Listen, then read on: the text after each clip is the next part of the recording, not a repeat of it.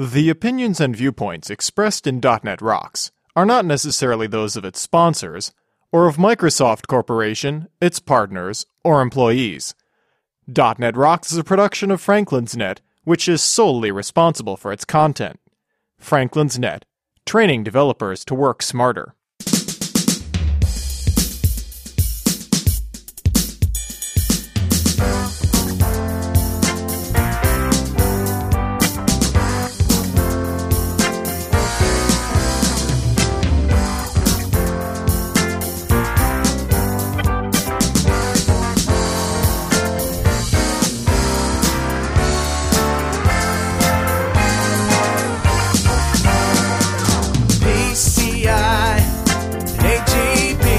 Rockheads, beware of hanging Chad and listen up. It's time for another stellar episode of .NET Rocks, the internet audio talk show for .NET developers with Carl Franklin and Richard Campbell. This is Lawrence Ryan announcing show number 391 with guest Bill Wagner, recorded live Tuesday, October 21st, 2008. .NET Rocks is brought to you by Franklin's Net, training developers to work smarter. And now offering SharePoint 2007 video training with Sahil Malik on DVD, DNR TV style. Order your copy now at www.franklins.net. Support is also provided by Telerik, combining the best in Windows forms and ASP.NET controls with first-class customer service. Online at www.telerik.com.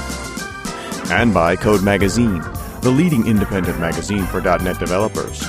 Online at www.code-magazine.com. And now, the man who might consider changing the name of the show to .NET Barracks, Carl Franklin. Friends to play.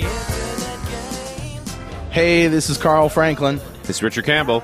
and we're here at Tech Ed EMEA in a lobby bar somewhere. We always seem to end up in bars doing intros. Although um, and interesting to notice that, of course, you were at the bar here first before me, and you're only drinking water. Why is that, Carl? I have no comment. All I'm saying is that I was not qualified to supervise. I've been there, man. I, I feel for you. yes, well, uh, there's a certain nickname you earned because of that. That's nice. Yeah, I'm real happy about that. Uh, we'll just leave it at that. So, Richard and I are here. Uh, Richard's been doing Speaker Idol all day and uh, Fishbowl recordings, right? Yeah, yeah. In fact, you did a tech talk too, didn't you? How did that go? I did. I talked to the guys who were on a uh, group associated with the Windows Online services, and they were producing uh, uh, help and guidance and uh, tools to get IT people up and running with that stuff. And these are this is not just cloud computing, but this is more IT focused, like Exchange in the cloud and and uh, all of the server servers in the cloud. Hey, you are kind of out of your element in an IT show, aren't you? But you've been faking it well. Well, I mean, it's interesting to me, but I never worked in a big corporation like you guys, and uh, you know, so I don't know all about all group policy and exchange, and I've never run exchange. And every time I say to some of my IT friends, "Should I run an exchange server?" they go, "No." Yeah, don't do it. Just say no. Friends don't let friends run exchange. And of course, exchange in the cloud is an interesting oxymoron all by itself, isn't it? Yeah, it has some possibilities. Of course, there's ISPs that do hosted exchange, so we should see the difference here with exchange in the cloud. Yeah, I'm not so sure it's not just exchange hosted, but just on a massive scale. It's probably what it is. Yeah, in theory, that's that's exactly what it is. But we'll see. This is all new and, and you know on the edge, and it's certainly a big topic here at uh, Tech Ed IT Pro. So I know this is a dev show, and we're talking about IT in the intro. We don't really have any uh, any email or any better know framework. We just wanted to let you guys know we were here, and that uh, we're looking out for your best interest, keeping you informed. Yeah, and we're on the road. We're on the road again. We're talking to everybody. Next week we'll be at Dev Connections, and then it'll be all Dev again. Right. So let's uh, roll the interview that we did with Bill Wagner last week. Yes, a good one too. He was uh, very sharp.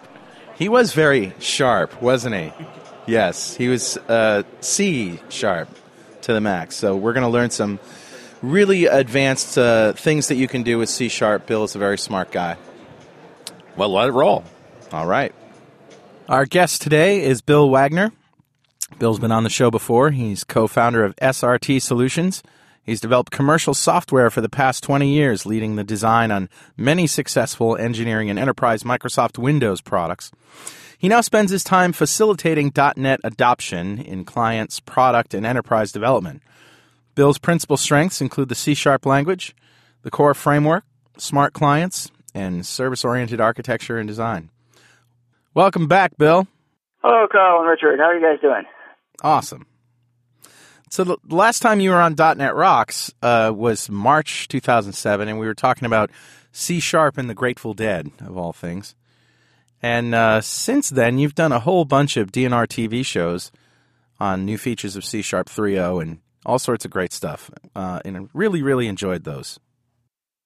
Well, thank you. I had a blast, uh, you know, coding C Sharp and uh, letting other people see the the different things you can do with LINQ and with the uh, new features in the language that uh, support it. So, what's new in Bill World? Well, just this week, Addison Wesley has uh, uh, finished printing, and uh, More Effective C Sharp is now out in bookstores. Wow, great! More effective C Sharp. More Effective C Sharp. So that's the sort of the the SQL parlance.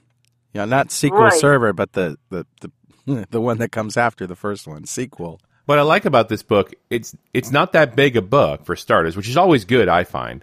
And uh, and the line fifty specific ways to improve your C sharp. So you're getting right down to particular technique here. that's pretty much what we're trying to do is to take you know what what a lot of people do with books in in this series the Scott Meyers more um, effective software development series is the title should be like your your crib sheet to what you should remember when you're developing software you know so just by looking at the titles and understanding that hopefully you can remember the best practices or the things you should be doing. And then if you need to remember exactly when certain things apply or don't apply, you know, it's a three to five, occasionally a little longer essay on exactly why that particular topic is important. Cool. You know, um, it's a good thing you didn't do son of effective C sharp. That would've been- Well, in in a sense, it was. Um, in that the effective C sharp book cover has a violin on it, um, because that's the instrument my middle daughter plays, and more effective C sharp has the trumpet on the cover because that's the instrument my younger son plays. I thought you were going to say a viola. You know the difference between a violin and a viola, right? Um, I know they're in different keys. Sarah does play both of them, but I don't know much more than that. Well, a viola burns longer. Nice. That's, okay, that's yeah. got it. No offense to your The art guy. Nice. Yeah. Yeah. The musician. Mm-hmm. All right. So, should we dig into some of these specific ways? I know you've done some of them on DNR TV, but uh, you know, for folks who are just listening to the show, stuff about C sharp, and, it, and when we talk about uh, specific ways, are we talking about purely 3.0 things? Uh, well, the book has got six chapters, and the first the first one is things you can do with generics primarily, and so that's obviously a 2.0 feature. Uh, and that effective C sharp was released in 2004, so it was. You know, I'd seen the generic stuff and whatnot, but it was still moving a little bit, and it wasn't quite locked down.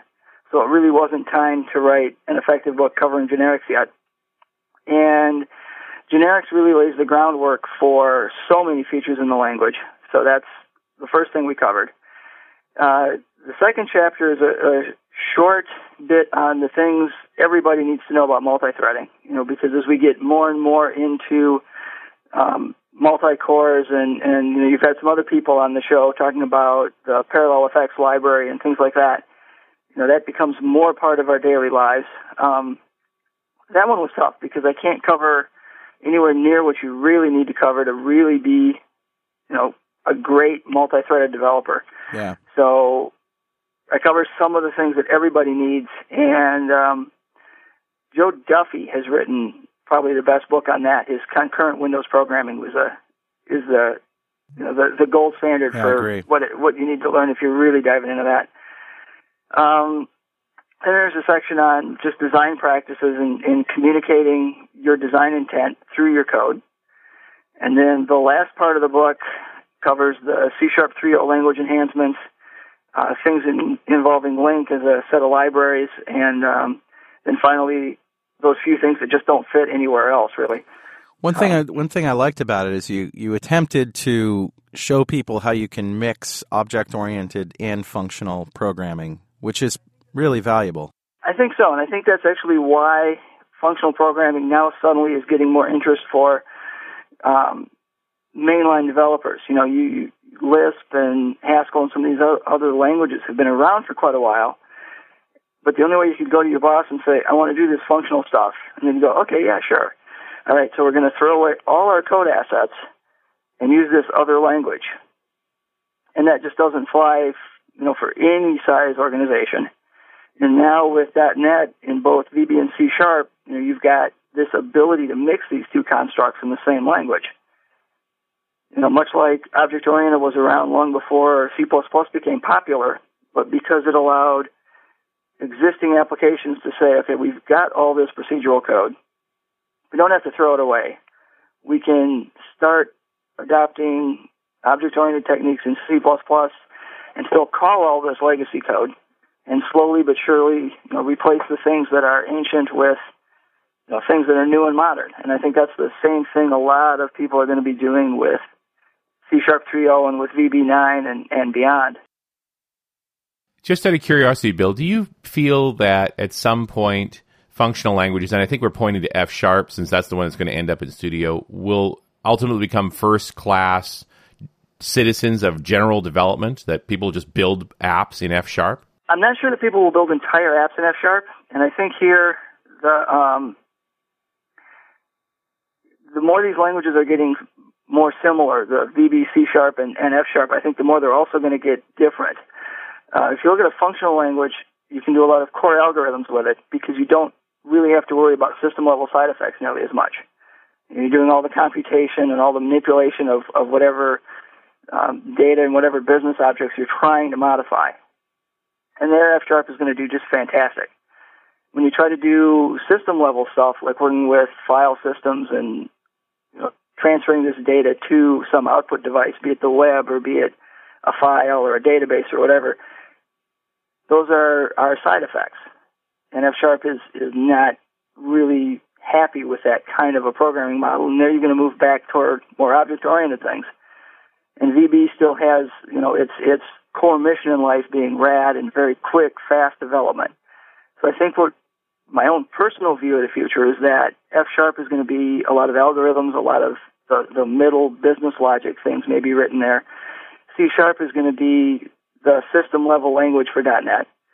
And VB.NET is going to be like the UI and the RAD and the prototyping language for .NET. And we'll see a lot of applications that have assemblies that were written in all three languages. Yeah, I, I tend to agree that uh, the, just because you have a new language doesn't mean you should try to make it do everything. And uh, you know, use the language for what it's best suited for. And mixing the languages is obvious, an obvious solution. Although, how many projects do we have that are really multi-language like that? Well, right now I don't think we do have that many because there aren't nearly the languages haven't matured in some sense to the point where they're really different. You know, right? Um, you look at VB and C sharp, and it's probably 80 to 90 percent of the things you can do in one of those languages you, you can do in the other, right? So personally, for me, I'm a lot more comfortable in C sharp. So I'm more productive in C sharp than I am in VB. You know, there's really no way for me around that. And it's the other way around for me. Right, right. And that's a function of, you know, our own history more than it is the languages. Sure.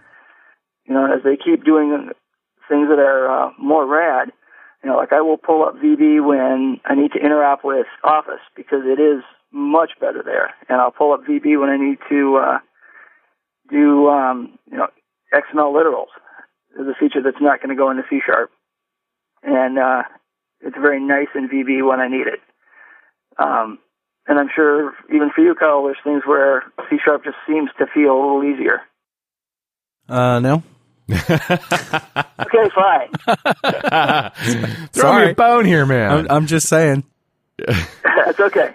But you know, there's an interesting facet to this, and I, I, I'm I'm formulating a thesis here. And you know, Bob Martin was very. We we talked to him uh, last week, and he was quite influential uh, on me and the thinking of you know every time we bring in a new language, and and I'm talking about F sharp now, but every time a, a new language sort of heads towards the mainstream, its initial deployment is always as a well, you'll do certain things in this, but you'll stay with your core language, and it's like it's a bridge to acceptability. But at the same time, I'm also hearing that there's lots going on inside of Microsoft as far as F Sharp is concerned, making it a general purpose language. That it will do everything, although admittedly, it will do it very differently from the way C Sharp and VB.NET work. You know, you've got a functional language versus an object oriented language, but all those core constructs, everything you would ultimately need to do, you could do in F Sharp in theory, you'll just do it a very different way. And I just, I'm still trying to, I'm not ready to really present this as a whole thesis yet, but I've got the sense that developers want to develop in a language. And that while two people might work together in different languages, and certainly the CLR has done a great job of making that possible, normally people want to think in a language. So you think, Richard, we're moving towards functional features in C sharp? Well, wouldn't you point to, and Bill, jump in on this don't you point at LINQ and say that's a functional feature of C sharp? Oh, it very much is. There's a lot of things in C sharp that are uh, functional uh, related to that. You know, the all the the lambda calculus is clearly a functional feature. Um, the lazy valuations for LINQ queries is functional. Right. Um, anonymous types kind of comes from a functional. Um, it's necessary for functional yeah, right. concepts. Well, Uncle Bob seemed to think that we'll all be programming regular business line of business applications in, in F sharp someday, or in functional languages anyway. I don't, I don't even know that he said everybody, but I, I think re- the implication here, which I think is far more important, is somebody will be. And that yeah, to me is a big that, deal because the language isn't there yet. Somebody will do anything, though. I mean, that doesn't really matter. The question is, you know, will a majority of people do that? And well, for me, I, I just think there's. I, the I hear. I hear you, Richard, because of the history of languages and new languages come out, and it takes a while to adopt them and all of that. But functional programming is so different from object-oriented or procedural programming. It's so different. I totally agree. the The thing that I, I think is compelling here is once somebody does build an all-up app in F sharp like that, that isn't odd. That is just a mainstream kind of app, and you can read it, and it's better it's fewer lines of code, it's faster, it scales, something's better about it. Now you have to have a conversation. See, and that's where it gets interesting because if you look historically, things like Lisp and, and other languages like that were approaching computer science from a very abstract mathematical model, right? Right. And the knock against them was they were incredibly slow. Yeah. You know, on, on, on hardware of a certain vintage. And now suddenly that seems to be going away, right? You've got more cores than you know what to do with, and they're faster than you know what to do with. um, well, and back then, if you go back into that time space of the late 70s, early 80s, where we were exploring all these languages, I mean, there, that functional languages existed back then, and there was a battle between the sort of object oriented language approach and the functional approach, and objects won. Right, and here right. we are today. The, you know, the sort of consequence of that success is all of this stuff built around that model, and now um, Intel's screwing us. But I mean, in, fundamentally, it was predicated well, on faster and faster processors, and now that we have to go to multi cores, the rules have changed. Now, this is also gets back to one of my original statements here on this one is that I think objects won because there was so much C code in the world. And Bjarne Stroustrup came up with C++, which was by no means the first object-oriented language. Nope. It wasn't even the first mainstream object-oriented language. And for a long time, object-oriented people would say C++ wasn't an object-oriented language. Yeah, it right. was a hack. It was an add-on to C, but that was the genius of it. Yeah, but C++ was the first object-oriented language that preserved the investment companies had in code. Yeah, you you hit it, Bill. That's exactly it. What made it viable was they created a path and that is exactly why I think that you know the future of where functional languages fit in is alongside our object-oriented languages with into which we have invested millions and millions of dollars and years and years of effort and billions of lines of code. And the, and the CLR right. totally facilitates that. It makes it possible that we can start incorporating this new language in. But I guess the vision here, it, the, the question mark really is, are we better off altering C sharp to take advantage of functional elements? Or are we better off with a new language that works in a different way? And we'll initially maybe do it as a bridge where some assemblies are built in F sharp, some are built in C sharp, but we're and then you get into this question of are we sullying F sharp when we put in general development constructs? Yeah, I I don't know. I, Here, I, here, yeah, here I'd actually say that it's it's a bit of both, right? Because the C sharp community right now is clearly much bigger than the F sharp community. Oh yeah, Been yeah, around longer. the F right? sharp community is basically Ted and Amanda, isn't it?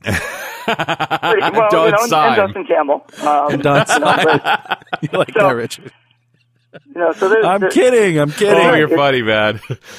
They, uh, them and the Fox Pro guys get together. It's dinner for six. Oh, please. I am not laughing. You're not laughing. I'm okay. not laughing. That's what the guys, the Fox guy said the other side says, you know, we were doing functional programming back in the 80s. Right, right. But then uh, I did have a point here before you guys went off Sorry. on this. Sorry. Just totally hijacked your point. Uh, yeah, totally. You know, so uh, I think it's going to keep growing in both directions. You know, and, and the F sharp community will get bigger. Um, and you know, in terms of the purity argument, Richard is uh, one of the things um, I heard it from Anders, but I don't know that it's that he wasn't quoting somebody else. Was that there's two kinds of functional languages: those that are really pure and those that somebody actually uses. No. Nice. Beautiful. So, you know, so it's it's kind of hard to you know it's very hard to argue with here's the Anders. The world. guy ship more languages than we ever will in our lives. Period. Of course. So, you know, the, and, and so when you hear a guy like that admit that, you know, you have to do what you have to do to languages to get people to use them. Well, he is a little biased towards C sharp, don't you think? Well, sure, but he's also he's certainly adding these functional features to C sharp. Right, of course, and that's his thing. That's that's that's his uh, So it- agenda. I'd love to get him on the show and ask him exactly that question. Do you, are you think it's better off to adopt elements of functionality into C sharp, which I presume he'd say yes, over building a whole new language he'd that, yes. that focuses on this? of course, he'd say yes. Well, not necessarily. You know, he's written other languages too. yeah. Well. Well, anyway, uh, so suffice it to say that the functional language topic marches on, and we we learn a little bit more every time we do a show. It seems. I think so. What? Uh, yeah. What? What else can we talk about in terms of? Um, you did you did quite a bit with LINQ and Lambda expressions. Speaking of functional programming, Sure. Okay. Well, there's a lot of different things we can do now with with LINQ, and um, you know, even outside of looking at databases and and um, data that's in a database, and, and I think it does bring a lot of things where looping back to the functional language thing for a second, you know, SQL is a form of a functional language, right? Right. it's much more expressions. It's not an, an imperative set of, of steps. So when you write SQL queries, you're writing a function to retrieve data. And that sort of fits naturally in the LINQ. Uh, a lot of the, the portions that I covered in the book was more uh, how these same language topics can be used anywhere in your program to do all kinds of different things. So you can do things like with generics right now, you know, you can only specify constraints as a single base class or implementing some set of interfaces, you know, or the specific, you know, class or struct um, constraints or a new constraint. If you need some other functionality, you can define some kind of a delegate or some kind of a, um, a function definition and say, when you're creating this thing, you have to hand me a function that matches this signature to do something. So now you can define all these method constraints using lambdas or anything, and you can create any kind of factory or any kind of you know add method or whatever else you need that isn't defined clearly in an interface somewhere.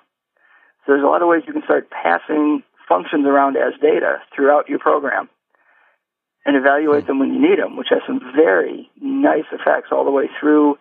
Um, you know, keeping things, you know, separating concerns and evaluating things only when you need them rather than pre-calculating um, results that you may or may not need. So you can start throwing all these algorithms around as pieces of data throughout your program, which is a very different way of thinking. Well, in Power, you know, the funny thing is that now you get back to your comment about how Lisp and those early languages had such serious performance problems. The power you get into when you're able to hand a function as a reference rather than a result as a reference is you can actually end up boxing or constraining that function to the point where it's a reasonable thing to execute, where you started out with it being just a massively huge computation. Right. And then things start happening only when you need them, right? Right. So now I don't have to pre-calculate one of, say, 10 different calculations to pass in the thumb method where mm-hmm. it's only going to use three of them because of the other conditions it's going to look at. Yeah. Okay, so there's a whole lot of things you can do that way to um, facilitate programs that put a lot less memory pressure on a machine um, and uh, evaluate things only when you need them. You know, where there's time constraints on, or, or where the, the data is time dependent. Confusion in public interfaces. This is one of your bullet points. How to avoid confusion in public interfaces. Ah? I'm trying to think which one that mm, references. Creating composable interfaces and avoiding confusion in public interfaces. Okay. So the composable interfaces is one of the things that you see a lot in in LINQ and in the query methods. In that what we're trying to do to create a composable interface is where we can put together a set of methods on a sequence and actually chain these enumerators and iterators together so that we only loop through the, the sequence once rather than loop through the entire sequence to perform one calculation, then loop through it again to perform a second transformation, loop through it a third time to filter things, and then loop through it again to try to sort it, and then finally loop through it one more time to find you know, some particular value and then return that one thing. When you have a composable interface, you are putting things together, you know, in the form of, you know, sequence dot where dot select, you know, dot group by or whatever Yeah. um, so that all those things can just flow from one method to another. And the key to doing that is to be able to put together an interface that doesn't have extra ref and out parameters anywhere, um, simply takes hopefully one sequence as an input or a sequence and a method as an input, and returns a sequence or a scalar on the other end. And then you can start chaining those together and composing multiple statements together. I want to just take a minute to uh, bring you a message from our sponsor, Telerik. Our friends at Telerik are working hard as usual to bring you exciting new stuff for your .NET toolbox. How about two brand new control suites, RAD controls for WPF and RAD controls for Silverlight. That's right, if you started building next generation applications, you now have UI components with Telerik quality and Telerik reliability. Both product lines are derived from the same code base and share the same API, so transition is seamless.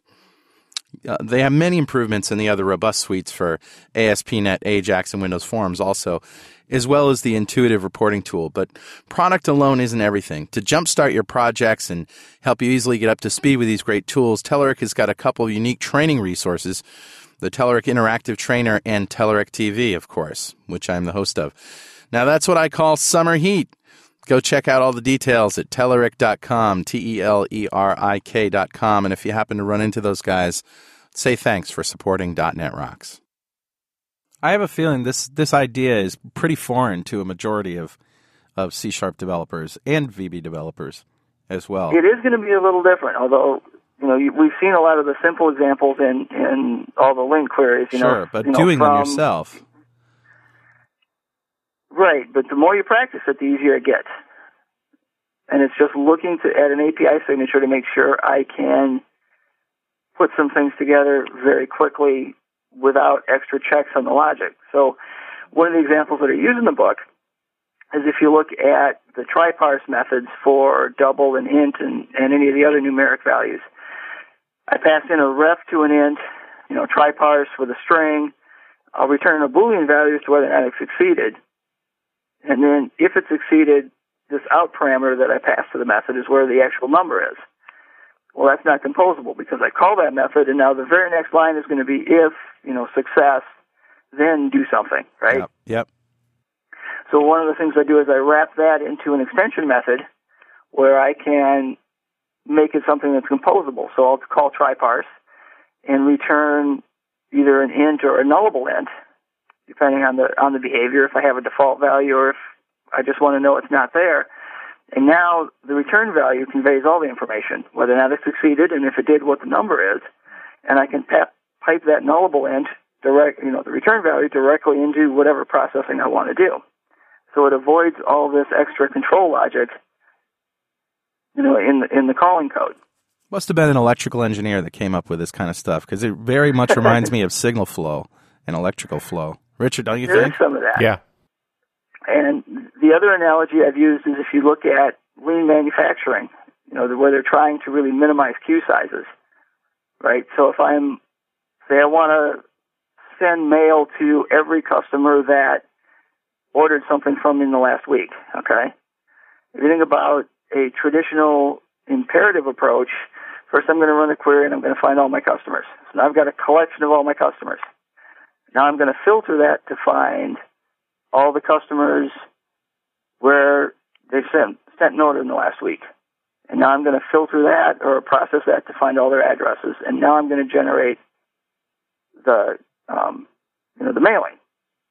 Okay, and if you try to envision that like it's a factory inside your computer, you've got one person building this whole stack of customers, and they'll hand the whole stack off to the next person, who then sorts it and hands a stack off to the third person who creates the mail. Right.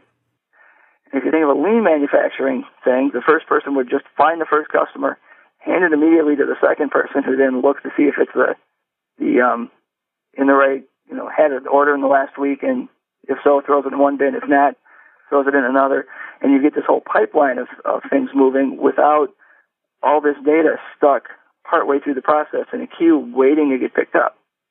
Okay? Because the way computers work, you don't get the same time lag you do in manufacturing, but the concept is similar.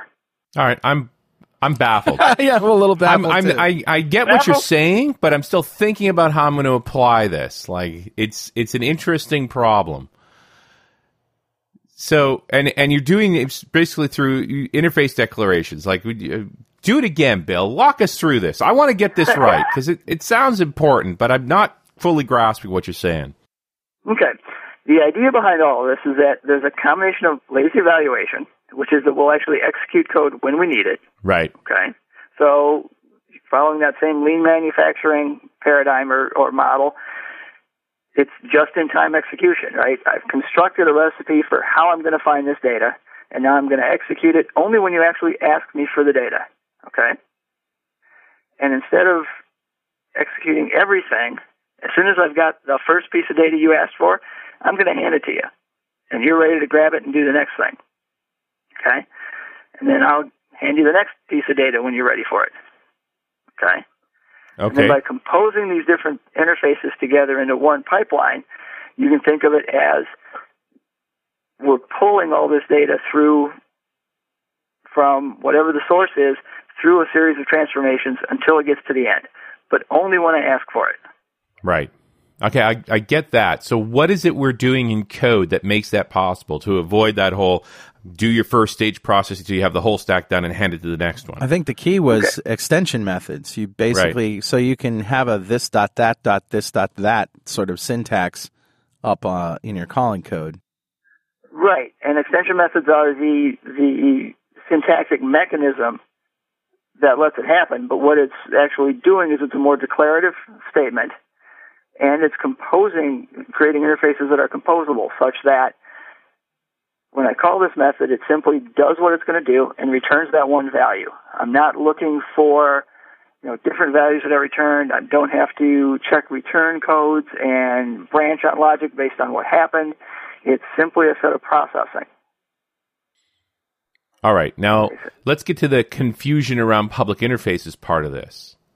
So, where does the confusion lie, besides just trying to understand what you said? Right. Okay. Well, that's a totally different item. Okay. Um, and what we're talking about there is when you create public interface types, there are things that people will do that make it kind of hard to use classes that you put together. Okay. And sometimes there are things like one obvious one is um, a concern over an add method, for instance. And this is one of the things that occasionally causes issues with the iCollection interface. You know, iCollection takes an, an add that's supposed to add something to a sequence, right? Okay. Of course, add may also mean I'm taking two different items and I'm adding them together. Yeah. So if you mix those two together, you end up with a very um, painful interface to work with. Okay, so when you put things together with that, you end up getting a lot of confusion for your users in terms of what what does this mean. Okay, and of course the language supports you writing overloads of whatever methods you want, and they may or may not have to have the same meaning, but that's usually a very bad idea. Okay, Yeah. so and now this is getting even trickier because you've got things like extension methods and other ways to extend a what looks like a class's signature. And it's easier to write multiple methods that introduce ambiguity in terms of what methods get called. Okay? So where this item takes actually quite a bit and is a lot easier to discuss under code, but there's ideas where, like let's say I have a derived class Yeah. and I'm now calling a method on it. The way the compiler resolves um, method calls, any method that's accessible in the derived class is a better match than one that's declared or accessible from the base class. Okay, Okay. which means strange things can happen because a virtual method that's overridden is actually defined in the base class, so it falls into that branch. But other methods may end up showing up earlier on the um, on the derived class, and I have to look it up again to see if there's if an extension method on the derived class comes in front of virtual methods declared in the base class. So the point being, once you put enough different stuff in there, you make it very hard for anybody looking at code to figure out what method actually is getting called here. Yeah, this sounds like one of those things that's really going to bite you by version 3. It can get there. So you want to be very careful. Yeah. And here, the C Sharp team has done a very interesting thing that they talk about when they're modifying the language or doing anything with the language. There, there may be good reasons to add features to the language, but you want to be very careful about them because you're stuck with them. And for us as developers using the language, you may think you're helping your users by creating more and more overloads of methods and more different ways to perform a piece of functionality. But the more you do that, the muddier it gets. So what you really want to do is think carefully and have the smallest API you possibly can Right. that still gets the job done and isn't a burden for your users that make life um, life harder. So there's that mix of trying to design something that your users can use everything, they can do everything they want to do, but then more would start to add more confusion. Are you finding people abusing overloading that way? That it's just they, they put too many things in the same place, essentially? It's a, it's a pretty easy thing to do, right? Because you're writing this code, you're writing a component that somebody's going to use, and they start asking you for new features, Right. and you just start adding them, and pretty soon you've got this embarrassment of riches, and you don't know what feature to use, and you don't know which method to call, and then pretty soon. If you keep adding and more and going down that same road, pretty soon the compiler doesn't even know what method to call Well, anymore. this is like a variation on the I have the class stuff, and with the one method do, and everything else is a parameter, right? Like you could eventually get yourself into hell. That's just an extreme example of the same overload. right, right. You know, you just you go nuts. It, I I find I don't want to try and, and articulate every version of where you would actually use an overload, but for for me, for the most part, that it's an exception. It's something you want to resist because it can. It just makes things confusing. In a lot of ways, that's true. You know, there are good places to do it. also makes it flexible. It, it does make things flexible. Um, one of the areas where it often makes a lot of sense is around numeric types because then you can avoid some of the conversions, um, or you can control them inside your class rather than outside. Right. Other than that, you start getting into these weird things where, you know, once you have more conversions and more overloads, why do you have these different types, right? If they're essentially the same and essentially equivalent, why do you need more of them? You're just adding more names to the space. You're just adding more types that people have to understand. And it's that much harder to figure out what to do. Okay. So the idea behind it is to create your, your overloaded method groups that are minimal and complete and not try to add more, you know, once people can get the job done until you really have a compelling reason to do it in a different way. Bill, let's talk about some advanced generics techniques, which uh, you outlined in your book here. Right. Okay, so there's a few different things that are a lot of fun that we can do with um, with generics. Uh, first, inside generics, there's a, quite a few things you can do. In that, because generics are a compile time construct, things get, you know, the, the resolution for generic types are at compile time. There are often times when you'll write a method that takes, say, IEnumerable t. An example I use in the book, which comes from the .NET framework, is, is you can take a sequence and you can reverse it, right? Well, IEnumerable of t only supports enumerating a collection in a forward direction. So to implement reverse, you have to grab every element from the collection and then feed them out in the reverse order. Right. Okay, which can be kind of slow. Well, inside your method, you can actually look at the runtime type of the parameter and see if it supports ilist of t. And if so, then you can grab those elements out directly from the collection that you're handed in the opposite order, parcel them out, and write a much faster implementation.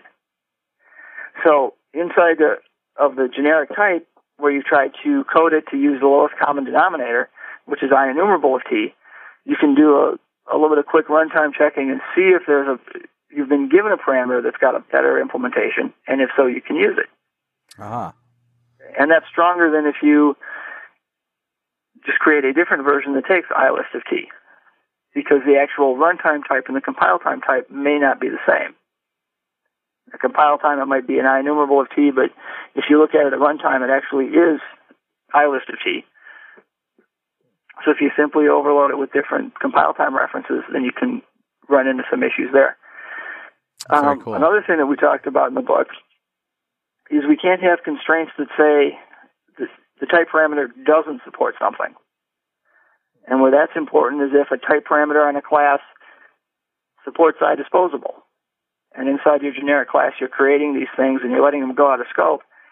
You need to write those classes defensively so that if somebody makes ilist of, say, you know, GDI brush or whatever, or file handles, then when your generic type creates something and then makes it go away, it looks to see if the type it created implements iDisposable, and if so, um, disposes of the object. Sure. So there's a few things in there to, to keep track of, of resource allocations. Um, I talked briefly a little bit about writing um, method constraints on generics, which allow you to do a lot of different things with generics that you might not think are possible. So you can create generic types that um, perform all kinds of different methods. You can pass method parameters around into generics. Um, you know, inversion of control containers will, all, will often make use of this technique where they've got a factory method that gets passed to them on construction, and then that's how they um, create the objects at runtime. Right. So there's quite a bit of stuff there. Um, and then there's a few pitfalls in terms of making sure that when you work with generics, generic specializations on base classes have some interesting overload effects. When you write a, a method, you can actually write a method overload that takes a generic type. Okay, so it's got a type parameter on it. And then you can also write overloads that take base classes or derived classes or something like that. Right. Okay, so as an obvious example that you can find in different things, there's um, uh, we can write something. The example I use in the book is to be able to write a message of some type. Okay, and I'll write a message handling thing, so I can say write message, and my base is a type that implements a message logging um, method, and then you can have another interface, say iMessage writer. So I'll write a write message that takes an iMessage writer. And then I can write an iMessage of T, or a write message of T that will call whatever objects dot to string method. Okay? Now, as it turns out though, the generic method is always a perfect match. Okay, so the version that uses a base or an interface may never get called. Because if I pass in my derived class that's derived from my base, message writer of T is actually a better match because we'll use the actual type. So it'll Right. never actually call the the specific the the one that requires the specific type. Right. Because the so when you create a generic specialization, which I'll define in just a second, you want to make sure you create that on leaf classes because otherwise everything else becomes a, a better ma- a better match for the generic type. That's an interesting just- problem. Right. And now for a generic specialization, you know, I kind of talked about it a little bit in runtime earlier. If I write a reverse method, I could write reverse that takes I enumerable of T. Okay. And I can also write another reverse that takes as a parameter I list of T. Yeah. Because I know I list is has a better um, implementation. Okay. Um, and in the same way, I can do something where there's in the framework there's max of T that uses I comparable to decide if to find the largest value in a sequence, right? So you're passing an object that implements both those interfaces. What happens? That's okay, The, that's well, the it'll hit the um, the one that it finds is the best match. Okay, Right. which is the I list is more derived, so that's the better match. Right. Now, in the case of max, there's a couple things that happen. So I can have max of t, which relies on I comparable of t. So I can pass strings into that because I can compare strings alphabetically. If I made a, a person type that's sorted alphabetically, I could pass that in and find the max would be the, the one who's was at the end of the alphabet. Well, there's specialization. There's a max of int, which just uses the, the math, you know, A greater than or less than B and finds the largest one. Um, max of double and others which use the specific version on that type and save a couple method calls. Okay, because max is defined on all the numeric types. right. Right. Okay. So a generic specialization is simply when I've got a generic way to do something, and I'm going to write an overload of that method for specific types because I know I have a better way to do it. Will those specific types be the best match when you pass in something of that type? If you write the, if you write them correctly, they will be. Now, in the case I just talked about with Max, you know, int, double, and all those are you know leaf classes or or structs. You can't derive anything from int, right? So if you pass a sequence of ints, it will be the best match because I have integers. Okay. Yeah. Where you get in trouble is if you make a specialization on a base class. So if I write max of person and I sort those because I have some fancy way of sorting those, it's quick. That won't actually get called if I take max of employees where employees are derived from person. Because max of T, where T is employee, will be a better match than max of person. All right. right? Because one of them requires a, an implicit conversion to the base class, and the other one is an exact match. That makes sense. It's Yeah, an interesting it- problem, though, and it, I I got to imagine this is very challenging to debug if you don't know about this best match issue. Right, and and sort of the, the real short version there is to understand that a generic type parameter will always be a perfect match because it will use the the actual compile time type of whatever's passed to it. Right. Okay, so so that's one of the that's probably the section on generics that, that requires the the lengthiest conversation and, and a fair amount of examination of code to get it cleared in, in people's mind what's going on. But yeah, but I got to think there's a certain audience where once you explain that, they're like, so that's why it did that. Oh, Yeah, that's why that code didn't work. yeah. And the answer is it really did work, but that's how the spec defines working. It- yeah, it just didn't do what you wanted it to do. Can Right. I switch over to uh, to asynchronous programming, multi-threaded techniques? Sounds good? So, um, uh, my goal when I'm trying to do multi-threaded programming is always to avoid specific locks, because I find that I get lost in lock hell very quickly. I don't know about you, but uh, you know, anytime a mutex comes out, a semaphore or a sync lock, uh, that's just bad. so, Right. so how do you code to avoid those things in the first place? Well, the simplest thing is never share data between threads, right? Yeah. Well, sure. Okay, so, and, and, and of course, that's not really practical. That's right. Yeah. Okay, so, uh, and, and that gets to why multi-threading programming is hard any way you look at it. And, and even here, you know, there isn't this magic answer that says if you just do these few things that I'll say, multi-threaded programming will be easy because it's not. Which is why this section was was a tough one to write because you don't want to mislead people, and yet hopefully there's some guidance here that will make it still hard but easier. So if you have to share data, do you recommend putting all of the data together into one class, into one object, and uh, and then simply locking that when it's used? You know, that really depends on the problem, right? There are times when that makes the best sense. Okay, and then there are other times when that's probably going to lead to deadlock because there's this one thing everybody needs all the time, right? Sure. Right. So I don't know that there's a, a global s- set No, of there guidance isn't. there There on isn't. what should you lock. And so I really didn't talk about that problem at all in the book just because I it really depends on what you're trying to solve. So a lot of what I was trying to concentrate on were things that either the language or the framework provides for you that makes it a little easier to handle threads or a little bit more or at least less painful to do multi-threaded programming. You know, things like working with the thread pool rather than trying to create your own threads. Yeah. And why that's easier and when you do have to create your own thread instead of just throwing things to the thread pool. Using the asynchronous Um, model.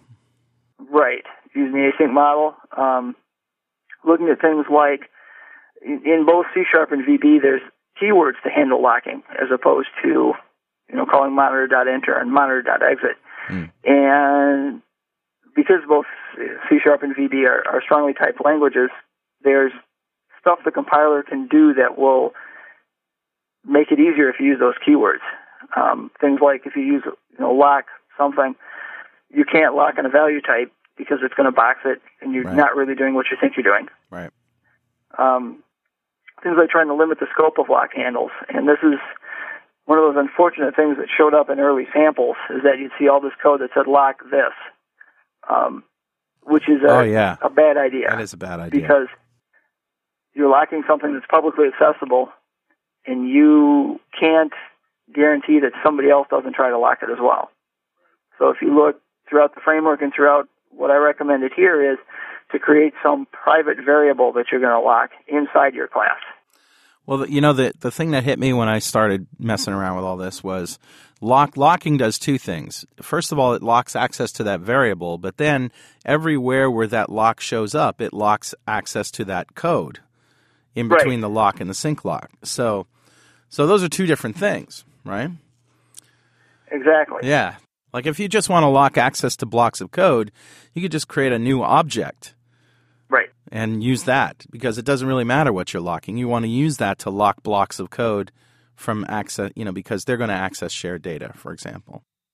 Exactly. And that's usually the most common practice. And in fact, there's an attribute in C sharp where you can just mark an attribute on a method and that attribute or that method will be synchronized, which is Yeah. kind of a nice feature. But you have to derive from context bound object, I think, do you not? In Uh, not in that? C sharp. Uh, the um, you can put a method impl method impl options dot synchronize and Aha. on the on the method, and that method will essentially have a a lock, some private object that you can't see at the beginning of the. Uh, so that means any code, method. only one thread can access that object at one time. That, Period. that method, on a method, not the object. Oh, on a method, okay. Right, right.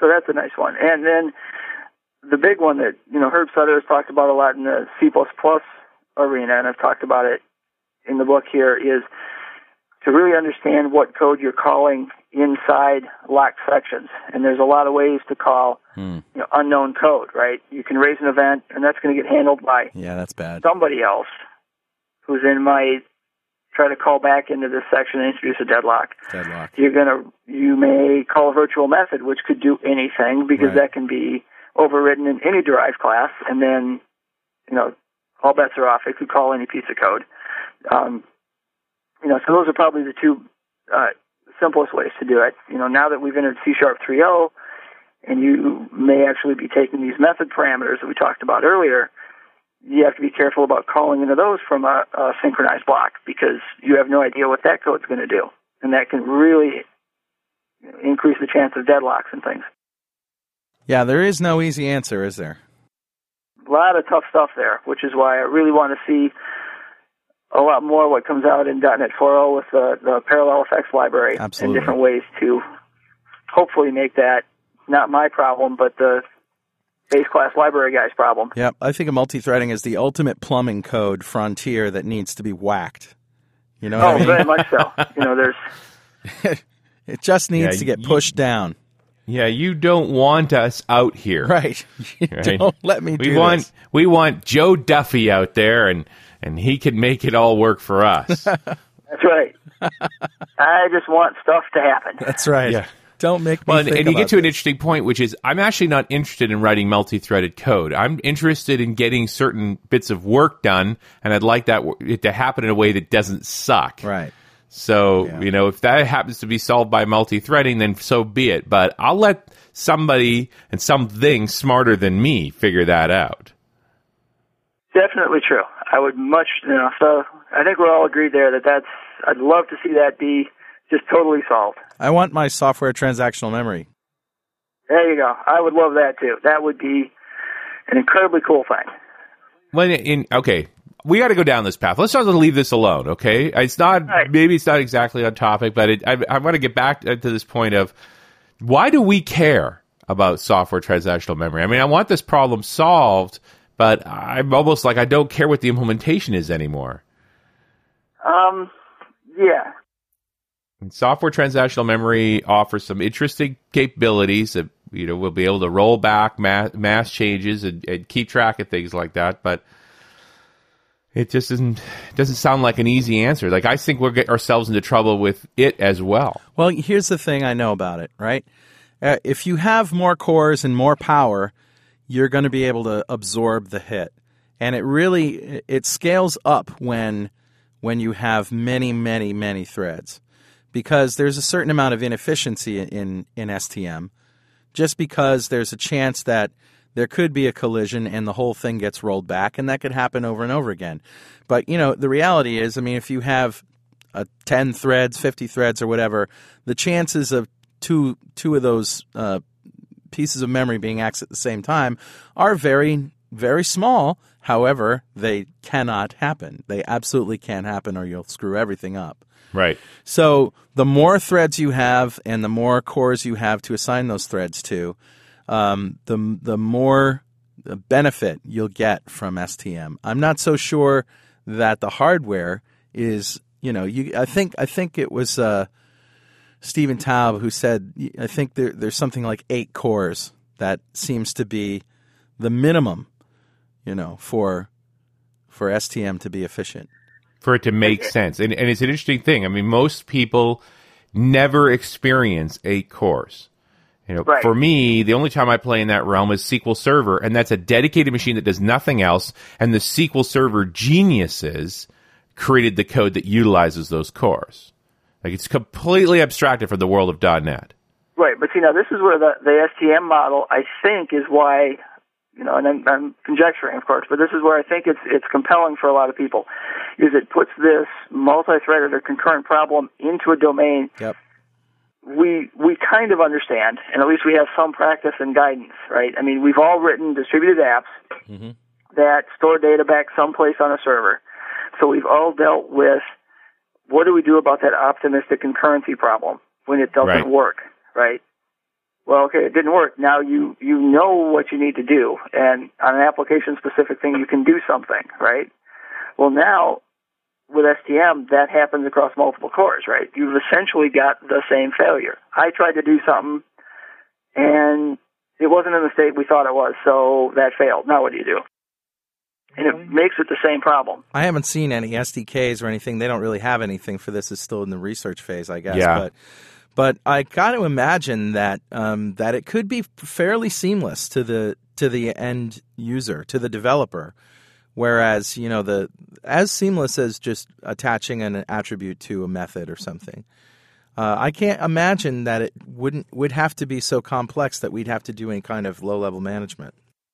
Right, but but as I said, you still you, you will ha- have this optimistic concurrency problem, right? Yeah. My transaction just failed. Well, that now puts it in a realm we've got guidance and we've got you know a wealth of resources to how to deal with. it. Isn't the whole idea of STM for it to just retry automatically for you until it fi- until it does work, until there is no collision? Well, the big thing is it just gives us that option. I mean, right now, when you get into a race condition, you get into this like mutex deadlock, Yeah. there is no recovery. Right.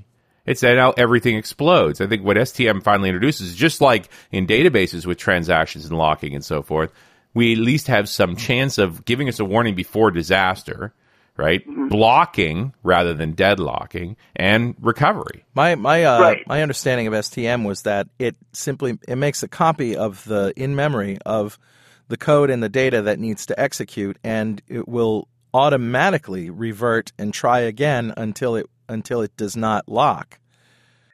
That that I didn't know, but I did know it would, you know, it would detect, you know, transactional failures. I thought was one of the other parts of it. Yeah, and, and Well, rolling back. I mean, we already have that, don't we? We already know when there's a lock. I mean, the whole idea is that it automatically recovers. Well, it's not so much the the as I understand it, and you know, this may be we're getting off kind of in the weeds here, especially since right. we're recording this before PDC. But uh, my understanding was that with STM, it would when it goes to write a hunk of memory, Yeah.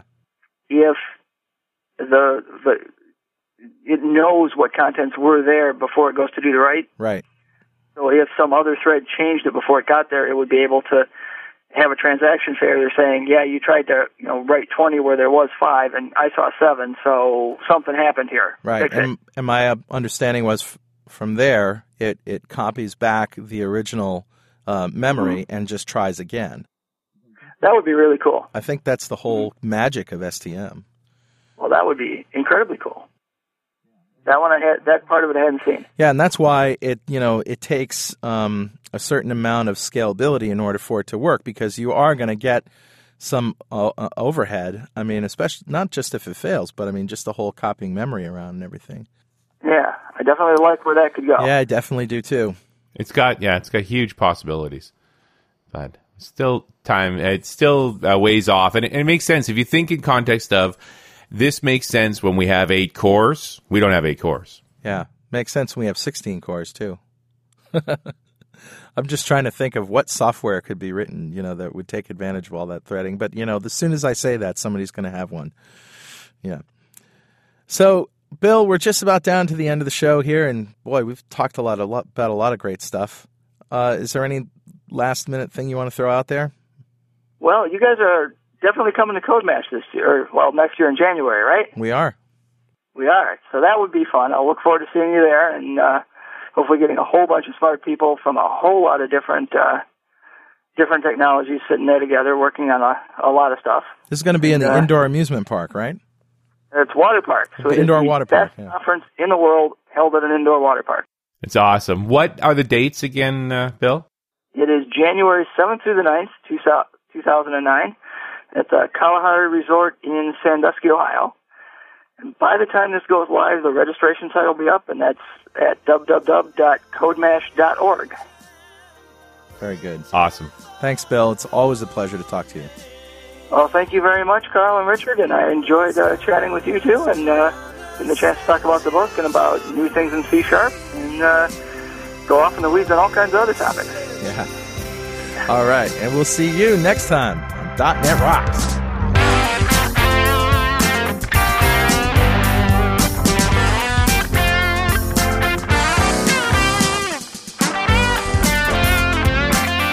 .NET Rocks is recorded and produced by Pwop Productions, providing professional audio, audio mastering, video, post-production, and podcasting services. Online at www.pwop.com. .NET Rocks is a production of Franklin's Net, training developers to work smarter and offering custom on-site classes in Microsoft development technology with expert developers online at www.franklins.net. For more .NET Rocks episodes and to subscribe to the podcast feeds, go to our website at www.dotnetrocks.com. Got transmitter banned by the FCC. Yes, I'm a, a